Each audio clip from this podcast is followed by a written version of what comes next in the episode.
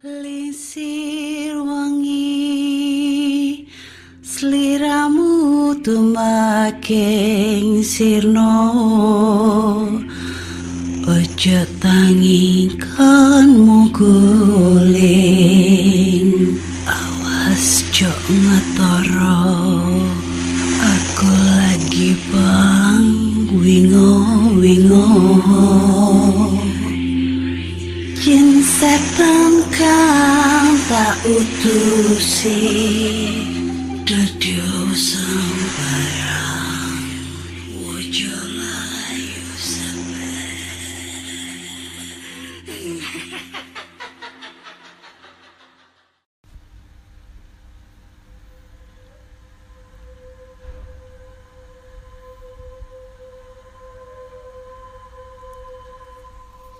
Assalamualaikum warahmatullahi wabarakatuh. Selamat datang di podcast Kisah Horor. Ketemu lagi dengan aku Ana di sini yang akan membacakan cerita-cerita horor ataupun email berhantu yang sudah dikirimkan teman-teman melalui podcast Kisah Horor at gmail dot com ataupun di D M Instagram podcast Kisah Horor, D M Instagram Ana Olive serta Google Form yang linknya tersedia di Instagram podcast Kisah Horor. Hari ini hari Rabu tanggal dua puluh empat Maret dua ribu dua puluh satu dan ah, hari spesial nih buat aku ya. Ini aduh backsoundnya kegedean, bentar ya. Ini adalah hari spesial buat aku, Cila spesial. Iya. Karena hari ini tuh hari uh, kelah- kelahiranku ya, tanggal kelahiranku ya. Aku ulang tahun, Cila ulang tahun. Nih, anak kamu ulang tahun ya? Iya, aku ulang tahun. Terus dapat kado apa? Enggak dapat kado apa-apa. Sedih banget kan? Ulang tahun yang keberapa, Kak? Enggak usah tanya umur ya. Yang jelas tua banget. Udah tiga puluh tahun anjay. Uh, alhamdulillah udah menginjak usia tiga puluh tahun dan sampai sekarang belum punya jodoh. Sedih ya. Kenapa semua orang-orang email aku tuh suka banget kalau aku tuh curhat masalah uh, jodoh sul- Bleh, curhat masalah percintaan. Suka sekali orang-orang itu, teman-teman podcast Kisah Horor, kalau aku itu galau terus gara-gara diputusin pacar aku. Gila kalian semua itu ya. Gak ngerti perasaanku kayak gimana. Ya walaupun uh, sekarang udah bertambah usia di tiga puluh tahun ya. Semoga bertambahnya usia ini diberi kesehatan yang paling penting, dilancarkan rezekinya dan dientengkan jodohnya. Serta ya aku doakan buat teman-teman podcast Kisah Horor yang hari ini tanggal dua puluh empat Maret itu eh, lagi ulang tahun juga. Aku mengucapkan selamat ulang tahun. Semoga panjang umur, sehat selalu, dilancarkan rezekinya, diberikan rezeki ya. Eh, sama aja ya. Serta di sisa umurnya itu mendapatkan barokah dari Allah Subhanahu Wa Taala. Amin amin ya robbal alamin. Ya sate lewat, enak banget nih kalau makan. Karena dapat kado apa hari ini? Nggak dapat kado apa-apa.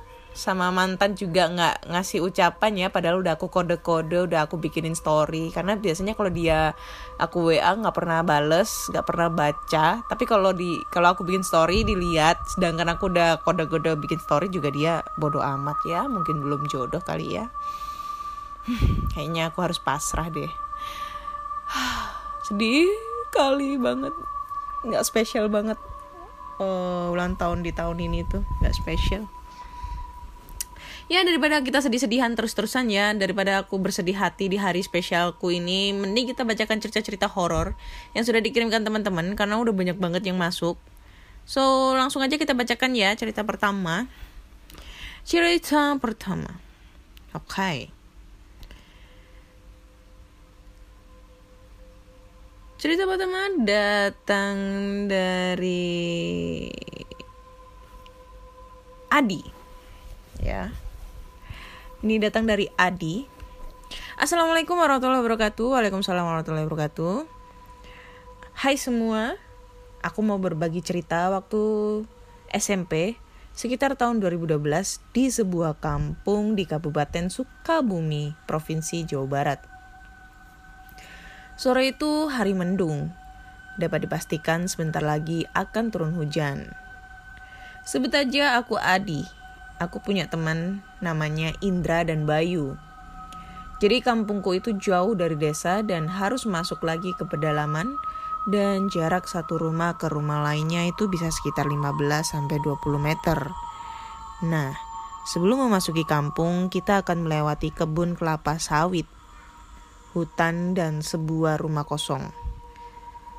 Suatu ketika, aku dan Indra habis pulang kerja kelompok di rumah Bayu yang rumahnya ada di desa, karena cuma aku dan Indra yang tinggal di kampung. Waktu sudah menunjukkan pukul tujuh belas lewat dua puluh menit. Sebentar lagi maghrib tiba. Jarak dari rumah Bayu ke kampungku itu sekitar lima kilometer. Ya, walaupun aku dan Indra pakai motor, kurang lebih kita butuh sekitar tiga puluh menitan untuk sampai rumah. Kita berdua berboncengan dengan mengendarai sepeda motor tua, melaju dengan sedikit ngebut supaya cepat sampai kampung sam- sebelum gelap. Akan tetapi hal yang tak terduga menimpa kami berdua. Dih, udah gerimis, gimana nih? Kita hujan-hujanan aja atau nedu dulu? Ya udah, lanjut aja dulu, Ndra. Mumpung belum deres. Lagian kita kan bawa tugas, nanti kebasahan gimana? Sialnya, tiba-tiba hujan semakin deras dan akhirnya kami berdua mau gak mau harus berhenti.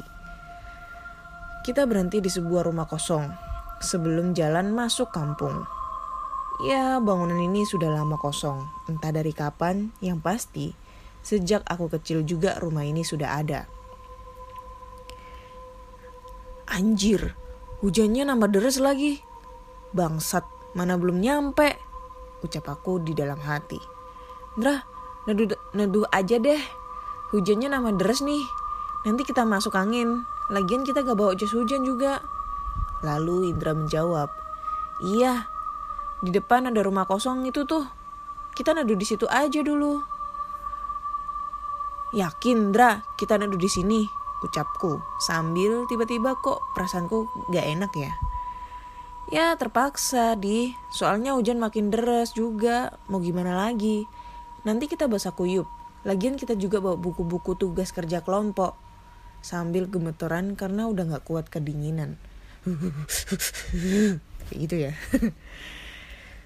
dua puluh menit berlalu, kita berteduh di rumah kosong ini, dan suara azan maghrib pun terdengar. Seketika azan pun selesai dan tiba-tiba ada suara seperti orang yang sedang mendorong meja di dalam rumah kosong ini. Srek, srek, srek. Tanpa bisa berkata-kata, kita berdua tatap-tatapan sambil gemetaran karena udah merinding dan akhirnya. Dih, de, de, de, denger kan? Ucapnya sambil gemetaran.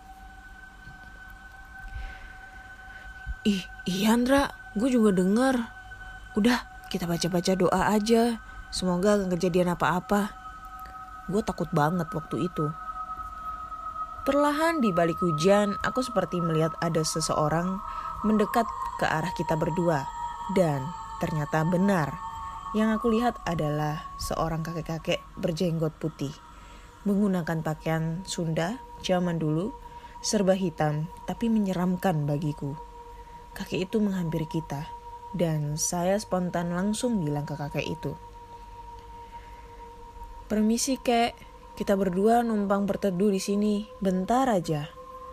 Mbah itu berkata, panggil saja saya Mbah, anak kecil. Lalu aku menjawab, maaf Mbah, ngomong-ngomong, Mbah ini hantu atau manusia? Anjir, berani banget lu. Maklum, aku belum pernah lihat hantu sedekat ini. Hus, lu kalau ngomong jangan asal-asalan, Di. Gertak Indra.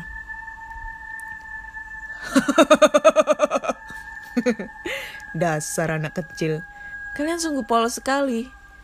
Sambil tertawa menyeringai dengan tatapan yang penuh arti. Saya adalah penunggu rumah kosong ini. Sudah puluhan tahun saya tinggal di sini. Tetapi setiap hari saya dibuat marah oleh para muda-mudi yang berani datang kemari hanya untuk memuaskan nafsu birahi. Padahal jika kalian lihat ke dalam rumah kosong ini, kami ada banyak. Dasar, manusia kurang ajar. gak punya tata krama, sambil dengan nada marah dan emosi.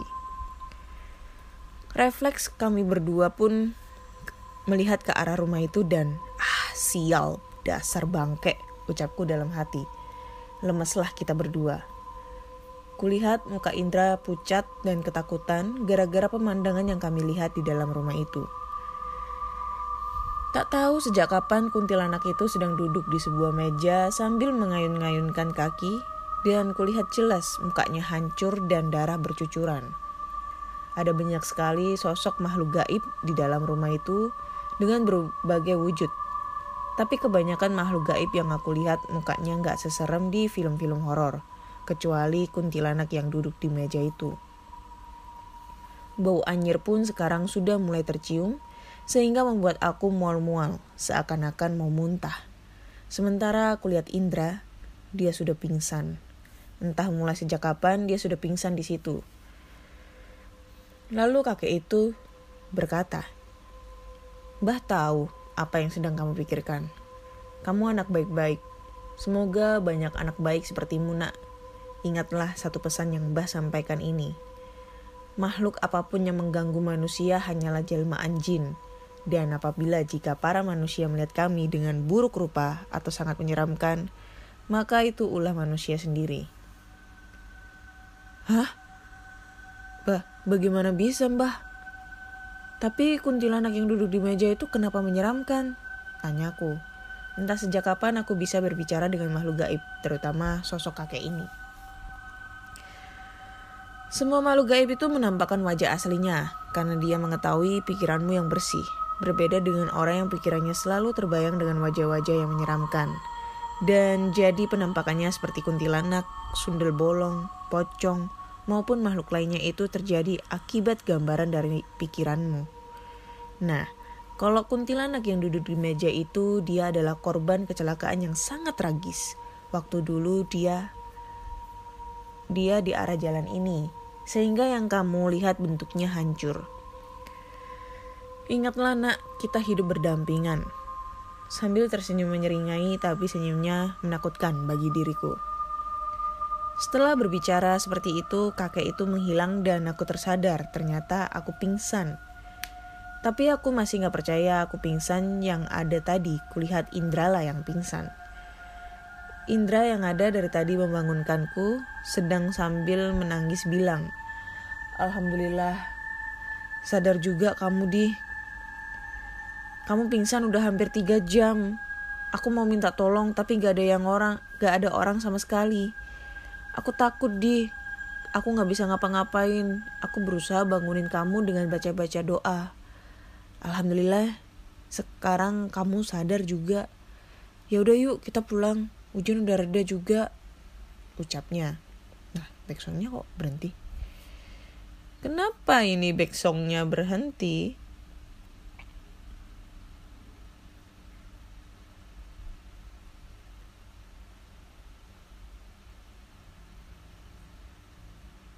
Bentar ya guys, backsong berhenti kayak kurang serem deh, kurang greget.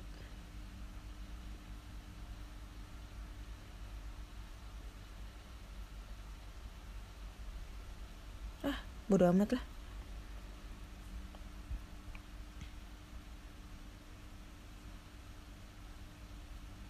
Lanjut ya, nggak pakai bengsong, bengsong udah nggak apa-apa. Beng, bengsong, bengsong.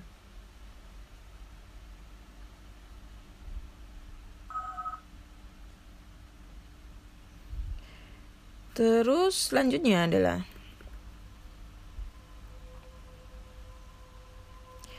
sambil aku naik di motor dan perlahan pergi dari rumah itu, iseng kembali melihat ternyata di rumah itu dan benar saja banyak sekali makhluk gaib. Entah ada berapa, yang pasti banyak sekali. Kepalaku masih sedikit pusing dan aku bertanya ke Indra, "Dra, sebenarnya gue kenapa? Kok bisa pingsan? Kok bisa sampai tiga jam? Padahal yang kulihat kamu yang pingsan, Dra." Sambil sekali memegang kepala.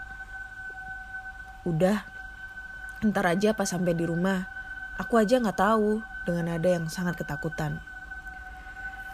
Singkat cerita, kita berdua sampailah di rumah masing-masing. Sesampainya di rumah, tok tok tok, Assalamualaikum. Lalu ibuku menjawab, Waalaikumsalam. Kok pulangnya malam-malam banget sih? Ibu khawatir tahu. Iya Bu, soalnya tadi hujan deras banget. Jadi aku sama Indra nedu dulu di jalan. Oh, ibu kira kamu nginep di rumahnya Bayu. Ya udah, sana mandi lalu makan. Nah, pas di kamar, aku merasa kejadian barusan seperti mimpi dalam hatiku. Masih, masih heran. Dan aku lihat jam di rumah ternyata sudah hampir jam sebelas malam. Aneh sekali. Emang perasaan tadi aku seperti beberapa menit. Tapi kok kenapa bisa sampai tiga jam, pikirku. Pagi pun tiba. Aku siap-siap mandi dan sarapan lalu pergi berangkat sekolah bersama Indra. Aku berboncengan. Tadi, tadinya aku mau nanya ke Indra, tapi sudahlah, pikirku nanti sajalah. Sesampainya di sekolah, si Bayu langsung menghampiri kita berdua.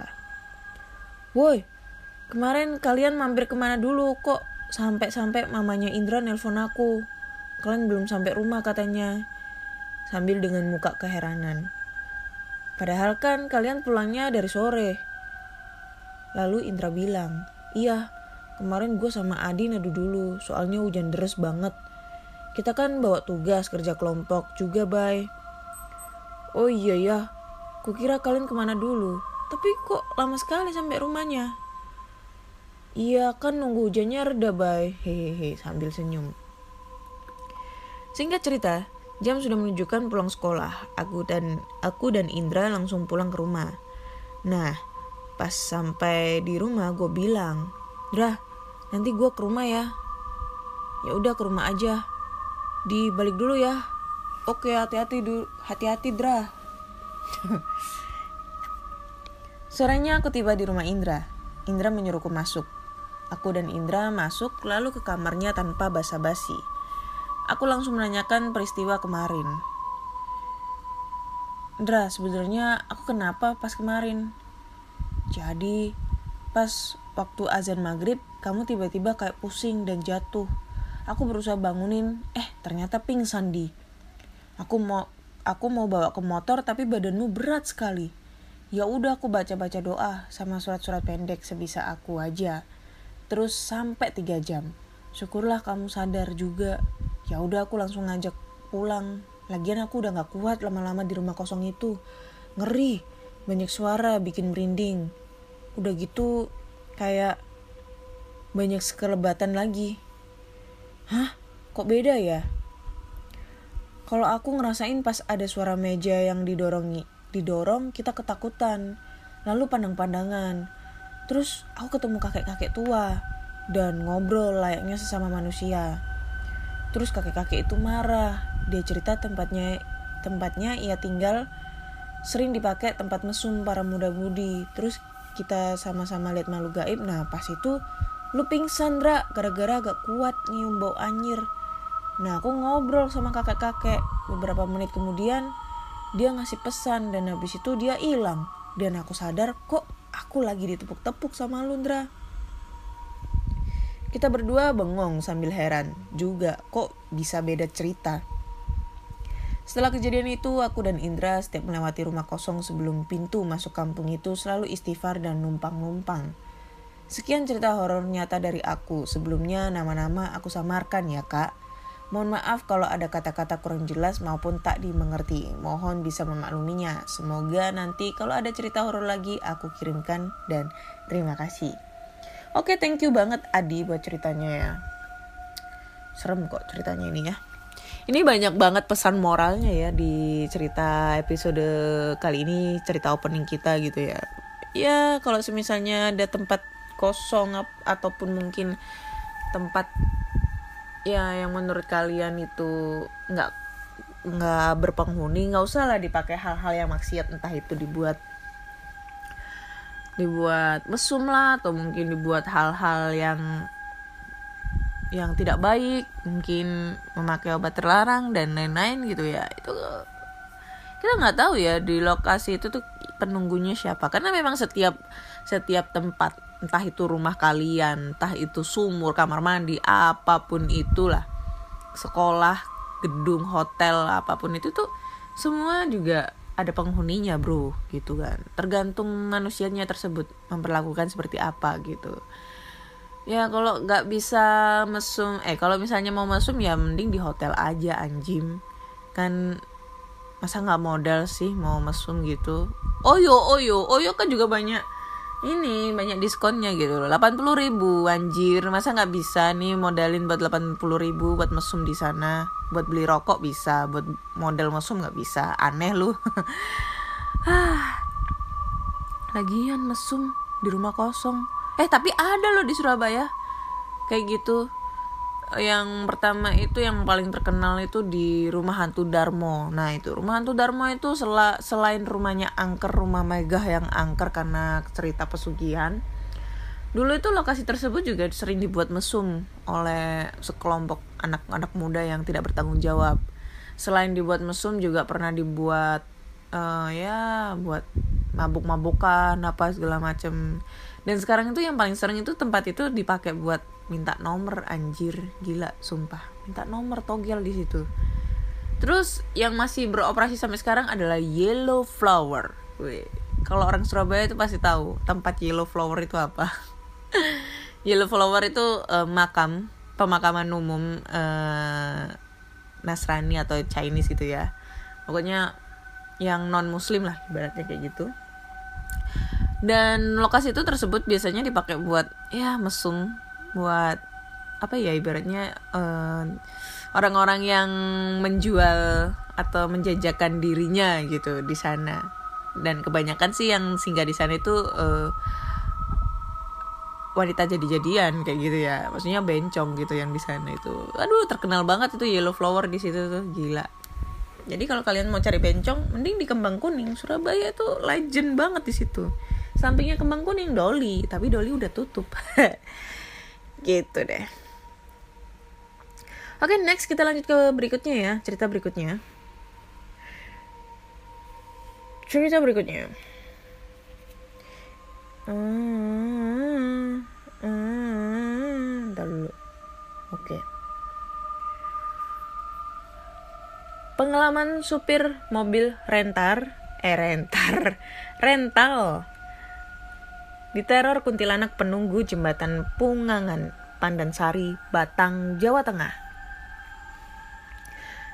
Halo Kak Ana, kali ini cerita horor aku adalah pengalaman dari seorang supir mobil rental bernama Bro Tarno. Dari rental mobil itulah ya, gak usah disebutkan. Yang lokasinya ada di daerah Batang, Jawa Tengah. Pengalaman ini terjadi relatif masih hangat sekitar awal bulan Juli dua ribu dua puluh.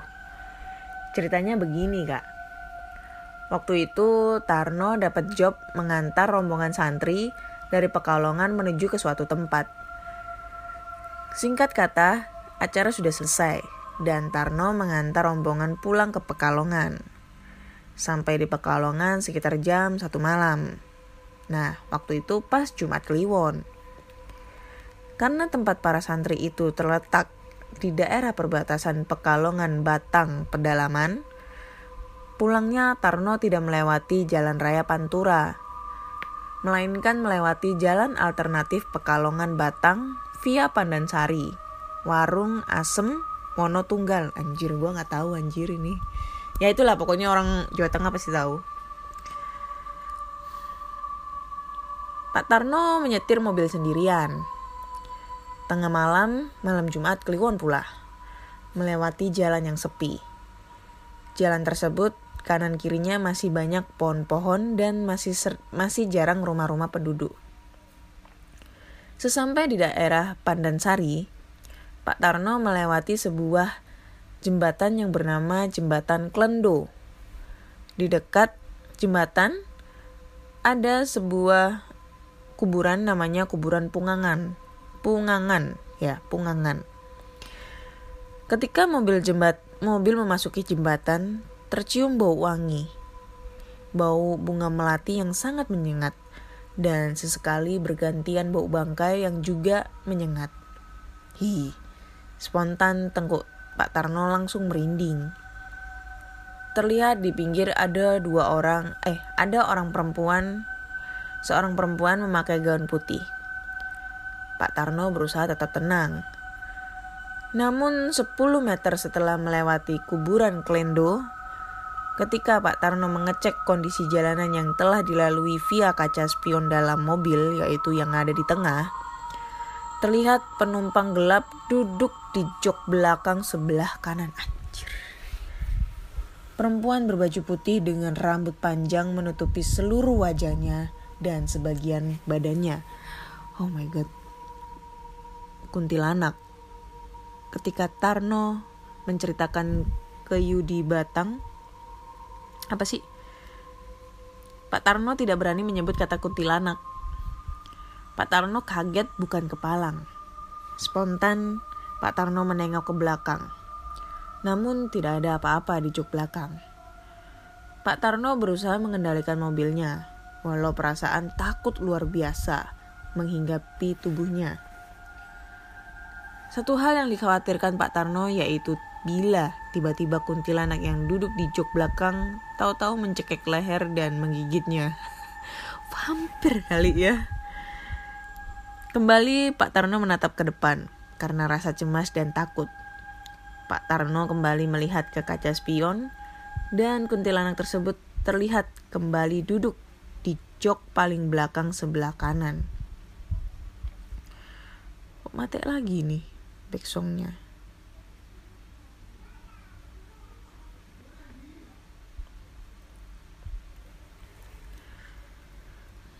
Nyampe mana nih? Mulut seperti terkunci. Jangankan mau teriak, mau berdeham saja nggak bisa. Pak Tarno berusaha memaju mobilnya agar segera sampai di perkampungan. Tidak berapa lama sampai juga Pak Tarno di perkampungan penduduk. Segera Pak Tarno membuka pintu dan melompat tanpa menengok ke belakang lagi. Pak Tarno langsung menuju ke sebuah rumah penduduk. Tidak peduli tengah malam. Pak Tarno menggedor-gedor pintu rumah tersebut dengan harapan ada seseorang yang menolongnya. Dok, dok, dok, dok, dok.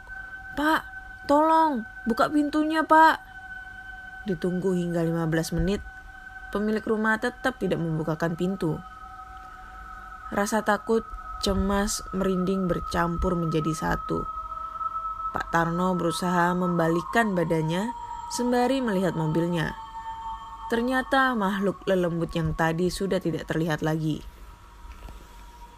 Namun Pak Tarno tetap tidak berani kembali ke dalam mobil. Ngeri kalau nanti tiba-tiba kuntilanaknya nongol lagi. Pak Tarno berusaha menghubungi teman-temannya via telepon genggam.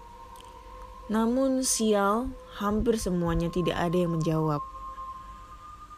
Pak Tarno masih duduk bersimpu di depan pintu rumah penduduk. Pak Tarno mencoba lagi menelpon salah satu temannya yang tinggal di daerah Siwatu, namanya Sikus. Rupanya Sikus mengangkat teleponnya dan terjadilah percakapan di bawah ini. Halo, Kus? Iya, halo, No. Ada apa pagi-pagi buta menelpon? Ini Kus, saya butuh bantuan. Lampu depan mobil saya mati.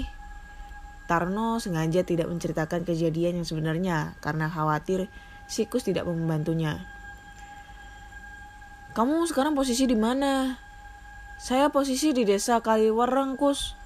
Kaliwareng, Kus. Tolong segera kamu kesini jemput saya ya.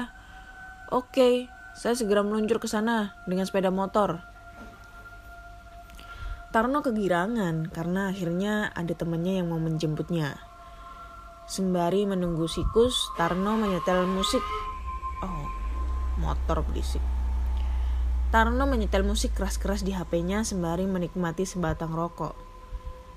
Setengah jam berlalu, sampai juga Sikus ke lokasi di mana Tarno berada. Setelah mengobrol-ngobrol sebentar, mereka berdua bersama-sama mengecek lampu mobil. Tarno tetap merasa was-was, tapi tetap tidak menceritakan kejadian serem yang barusan dialaminya. Setelah dicek, wah, lampunya normal tuh, masih bisa menyala, ujar Sikus. Tapi tadi lampunya mati, Kus, jawab Tarno. Ya udah, sekarang kita pulang aja. Saya nyetir mobil di depan, kamu mengikuti dari belakang dengan sepeda motor, ujar Tarno. Dan mereka berdua pun pulang dengan berkendara beriringan. Tarno, Tarno menggunakan mobil dan Sikus mengikuti dari belakang dengan Honda Karismanya. Selama perjalanan dari Kaliwareng hingga tempat rental mobil di Batang, Tarno tidak merasakan hal-hal aneh lagi. Tarno pikir, wah, paling kuntilanaknya, kuntilanaknya sudah pulang kembali ke kuburan Klendo. Sampai di Batang, Tarno turun dari mobil dan berusaha mengajak Sikus untuk masuk ke rumah. Ternyata ketika Tarno menyampiri, menyamperin Sikus, Sikus lagi berdiri terpatung seperti melihat sesuatu yang menakutkan. Kus, Kus, ayo masuk. Tarno segera menyampiri Sikus. Sikus lagi berdiri terpatung seperti melihat sesuatu ke dalam rumah. Tarno melihat tangan dan kaki Sikus deredek, gemeter. Segera mereka berdua masuk ke dalam rumah. Dan setelah minum air putih dan kondisi agak tenang, Sikus baru cerita. Ketika dia naik sepeda motor, di belakang mobil Tarno, menurut penglihatan Sikus, mobil Tarno bergerak naik turun seperti ada sesuatu yang duduk sambil bergoyang-goyang di atas mobil. Dan lama-lama terlihat segerombolan makhluk-makhluk mengering, mengerikan di dalam mobil dan satu kuntilanak duduk di atas kap mobil hingga mereka sampai di tempat rental mobil.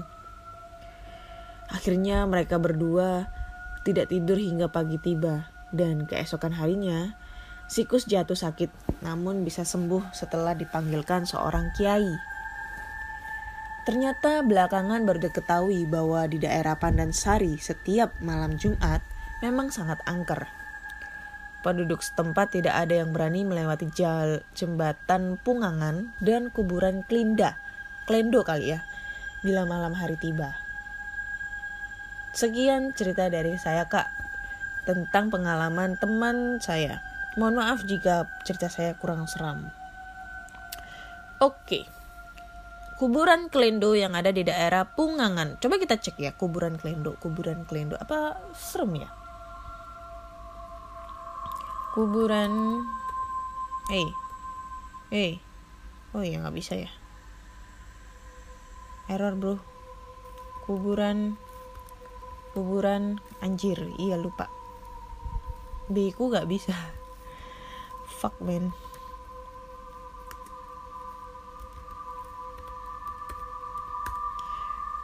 Kuburan Klendo. Mungkin ada teman-teman teman-teman podcast kisah horor itu yang rumahnya di daerah Batang gitu ya, atau mungkin daerah dekat sama kuburan Klendo, dan pasti uh, ada cerita horor tentang uh, kuburan Klendo gitu ya. Mungkin hmm, cerita yang sama dengan ceritanya Pak Tarno ini ya, yang diganggu sama makhluk-makhluk yang ada di kuburan Klendo tersebut, atau mungkin kayak gimana ya? Hmm. Oh, ternyata cerita ini itu udah ada ya. Aku cek di di mana ini? Di web, di website. Ternyata cerita ini ada di website juga gitu loh. Di mana ini ya?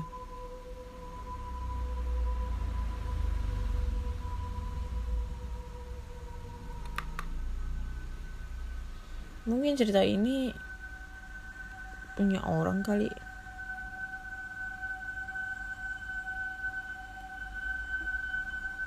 Di Oh di ini di websitenya yudibatang dot com itu. Ya mungkin ada teman-teman yang mungkin ceritanya sama dengan ceritanya Pak Tarno yang di, di diganggu hantu di di sekitaran kuburan ya, karena emang di di makam itu lebih serem anjir. Di Semarang itu yang paling serem adalah kuburan yang ada di daerah mana sih? Aku lupa namanya, kuburan apa itu namanya. Ada paling serem di situ. Kalau di Surabaya itu yang paling serem itu kuburan kumburan kembang kuning ya, karena banyak bencongnya. Itu yang paling serem. Kalau di Sidoarjo itu ada, namanya kuburan makam mister X. Jadi makam misterius di sana itu. Jadi itu makam itu uh, semuanya itu adalah makam dari semua jenazah-jenazah yang tidak dikenal ataupun mungkin tidak ada identitasnya yang dimakamkan di sana gitu. Atau at, ada juga makam ini uh, korban bukan korban uh, terduga teroris yang ditembak mati oleh Densus delapan puluh delapan terus dimakamkan di situ gitu. Banyak banget di situ kejadian-kejadian aneh. Cuma aku belum dapat nih uh, cerita dari podcast Kisah Horor. Jadi teman-teman podcast Kisah Horor tentang dihantu ganggu yang ada di makam mister X itu ya, yang ada di Sidoarjo. Lebih tepatnya aku kurang tahu ya Sidoarjo sebelah mana. Kayaknya enak banget ini kalau dieksplor di sana. Oke, okay, next ke cerita terakhir. Judulnya adalah Penjual Nasi Goreng Misterius. Halo Kak, nama aku Bimo. Aku berke- bekerja di perlintasan kereta api. Saat harus dipindah dari pos perlintasan lain, aku sangat sedih karena di pos lamaku sangat ramai dan pemilik rumah dekat posku sangat ramah. Ternyata aku dipindah di perlintasan kereta api di daerah Madiun. Memang daerah situ kalau malam cukup ramai. Namun pada saat tidak ter Eh, namun tidak sa- pada saat tidak musim tebu dan kiriman barang, rasanya sepi sekali di sana. Cuma ada satu dua mobil yang lewat. Namun pada suatu hari aku sedang sendiri di sana. Para penjual sudah tutup dan kereta terlambat sampai jam sepuluh lewat tiga puluh. Pada saat aku sudah beres-beres mau pulang, aku merasa lapar. Dan tiba-tiba ada seorang pedagang nasi goreng yang lewat. Dia menawariku nasi goreng, lalu aku memesan satu piring. Saat sudah matang, nasi nasinya langsung kumakan, seperti tidak makan satu tahun. Setelah selesai, aku bayar nasi gorengnya dengan uang lima puluh ribuan. Ternyata tidak ada kembaliannya. Lalu orang itu mencarinya di laci gerobaknya. Karena aku mau buang air kecil, ku tinggal saja orang itu. Setelah kembali ke pos habis buang air kecil, penjual nasi goreng itu pun menaruh uang kembalian di mejaku. Lalu aku pulang ke rumah. Sesampainya di rumah, aku pun tidur. Saat keesokan harinya aku mau beli rokok. Aku tidak punya uang receh. Lalu aku ingat kalau ada kembalian di seragamku. Aku begitu kaget sampai jatuh seragamku. Ternyata uang kembalian itu berubah jadi daun. Lalu aku pun berangkat kerja kembali ke posku. Ternyata bekas nasi gorengku tadi malam berubah jadi kerikil. Aku sampai muntah-muntah keluar. Lalu aku dihampiri oleh pedagang. Kemudian aku bertanya tentang penjual nasi goreng tadi malam. Berdasarkan cerita mereka, ter, cerita mereka, ternyata penjual nasi goreng itu adalah orang yang hilang secara misterius di daerah ini. Sorry kalau gak serem karena masih newbie Kak. Thank you udah dibacakan ceritanya. Ya ini sih menurutku serem anjir. Gila kan ya. Pesen nasi goreng kita makan ternyata itu makanannya berubah jadi kerikil. Coba bayangin kalau di kerongkongan kalian ada pasir-pasir, di lambung kalian ada batu-batu kerikil-kerikil besar-besar. Keras anjir sumpah, merotol iku untumu yo. Gak bisa ngebayangin gitu loh. Dibilang gak serem, ini serem ini menurutku. Apalagi kalau seandainya itu, gue gak bisa ngebayangin. Yang aku bayangin tadi sebelum aku baca kalau ternyata itu nasi berubah jadi kerikil itu apa? Nasi goreng itu berubah jadi cacing atau ulet atau mungkin belatung. Itu yang dalam pikiranku. Ternyata berubah jadi kerikil. Lebih parah coy. Kelihatan kayak apa ya? Ya makan batu gitu loh cuy. Terus berubah jadi daun. Ini mengingatkanku pada saat film-filmnya Susana ya, yang yang tahu nggak kalian adegan kalau pas uh, Susana beli kerupuk dua toples gede, terus dimakan semuanya berlahap, terus si pedagangnya dikasih uang banyak gede, dan pas nyampe rumah uangnya itu berubah jadi daun. Gila kan? Itu yang aku bayangin sekarang gitu loh. Aduh. Tapi masih baik-baik aja kan mas lambungnya, semoga gak kenapa-napa ya. Oke, kayaknya cukup sekian dulu cerita kali ini ya. Udah tiga puluh sembilan menit aku nemenin kalian. So, jika kalian mempunyai cerita-cerita horor ataupun uh, cerita-cerita serem, entah itu dari pengalaman pribadi kalian sendiri, kakak, adik, ayah, ibu, kakek, nenek, tetangga, pacar, selingkuhan, ataupun mungkin pelakor kalian, kalian bisa langsung aja kirim cerita kalian ke podcast kisah horor at gmail dot com ataupun di D M Instagram podcast kisah horor, D M Instagram Ana Olive, serta Google Form yang linknya tersedia di bio podcast kisah horor. Nah, kalau kalian lebih enak itu praktis, itu mending ngetik aja di Google Form gitu ya. Tinggal kalian uh, mampir ke Instagram podcast kisah horor, terus di situ klik link tree yang ada di bio-nya, ceklik, terus di situ ada tiga link deh. Yang pertama link menuju ke Google Form untuk kalian bercerita, mengetik-ngetik Ria, jangan lupa uh, judulnya ya. Yang kedua adalah link menuju ke channel YouTube aku, walaupun sekarang udah nggak nge-YouTube lagi, tapi seenggaknya ya menambah-nambah AdSense juga lah. Terus yang terakhir adalah link menuju ke Spotify gitu. Jangan lupa klik tombol follow di Spotify agar kalian selalu update cerita-cerita horor, dan jangan lupa mampir ke Instagram podcast kisah horor. Jangan lupa follow ya Instagramnya agar followersnya itu banyak, terus bisa swipe up kayak gitu kan. Siapa tahu dapat endorse kan, lumayan alhamdulillah kayak gitu. Akhir kata saya Ana undur diri dan sampai jumpa.